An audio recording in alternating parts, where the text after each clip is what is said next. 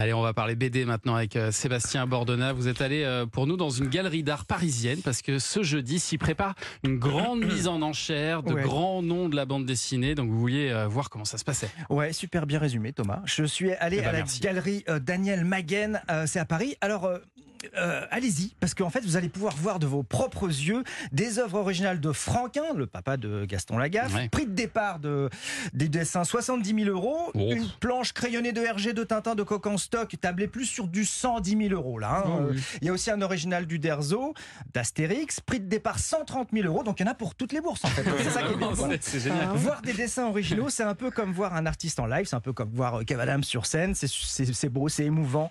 Jeudi, c'est les enchères et la vente se déroulera à la Maison de la Chimie, toujours à Paris. Bon, en fait, si je vous dis vraiment la vérité, toute la vérité, si j'y suis allé, c'était surtout parce qu'on m'a proposé une interview de Jean-Marc Rochette. Ah oui, en effet, ça se refuse pas. oui. Ah oui, Mais alors quand même, faites-nous les présentations. c'est c'est qui Jean-Marc Rochette Kev Adams a froncé les sourcils. c'est dit.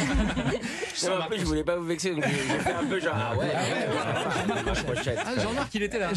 Jean-Marc Rochette, il est guide d'haute montagne. Enfin, ça, c'est quand il avait 20 ans. Et à 20 ans, grave accident, il se réoriente sur une filière moins dangereuse, la BD.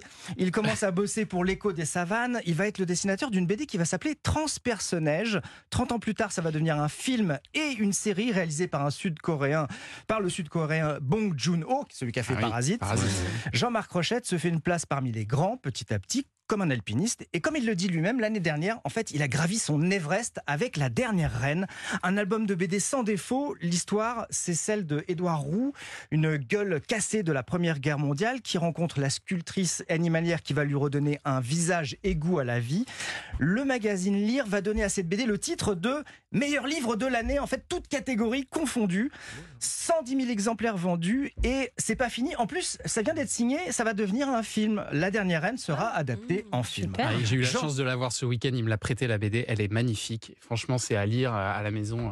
La dernière reine, c'est à noter. Jean-Marc Rochette. C'est sublime. Jean-Marc Rochette, il faut savoir qu'il vit dans un petit hameau du massif des Écrins dans l'Isère pendant quatre mois, pendant l'hiver. En fait, la route, la route est coupée.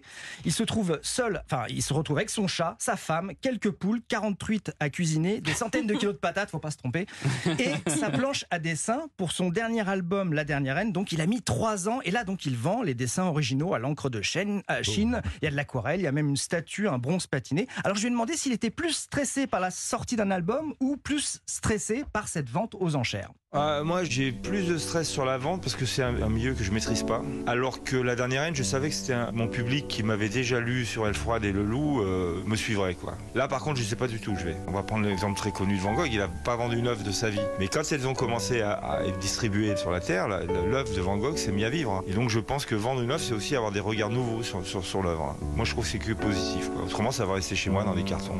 Effectivement, c'est dommage. Jean-Marc Rochette a mis donc trois ans à dessiner son album. Et chose incroyable, au moment de faire sa dernière case, paf, hémorragie nasale, des gouttes de sang tombent sur le dessin. Ah. Il a fallu l'évacuer en hélicoptère. Bah forcément, il n'y avait plus de route, elle était coupée. D'ailleurs, dans la version deluxe de l'album La Dernière Reine, sur la dernière case, bah, en fait, il a gardé la petite tache de Ah. sang. Toute l'œuvre de Rochette, c'est ça, c'est l'authenticité, la nature, les animaux sauvages. Aujourd'hui, il a 67 ans. Avec la vente aux enchères, il va être riche ou pas. Ça va dépendre en fait des enchères, des surenchères ou pas. Donc je lui ai demandé si avec l'argent ou pas, il allait acheter un, un Uderzo ou un RG. Ou pas. Ah ben moi je suis un immense fan du Derzo, Franquin, les grands classiques. euh. De toute façon moi j'ai beaucoup de, respect et beaucoup d'admiration pour les confrères. Je suis quelqu'un qui sait que le métier est difficile. Euh, on regarde d'une manière un peu technique, hein. mais comme là on a que des maîtres, on voit il n'y a pas d'erreur. On voit plutôt ses propres erreurs en fait.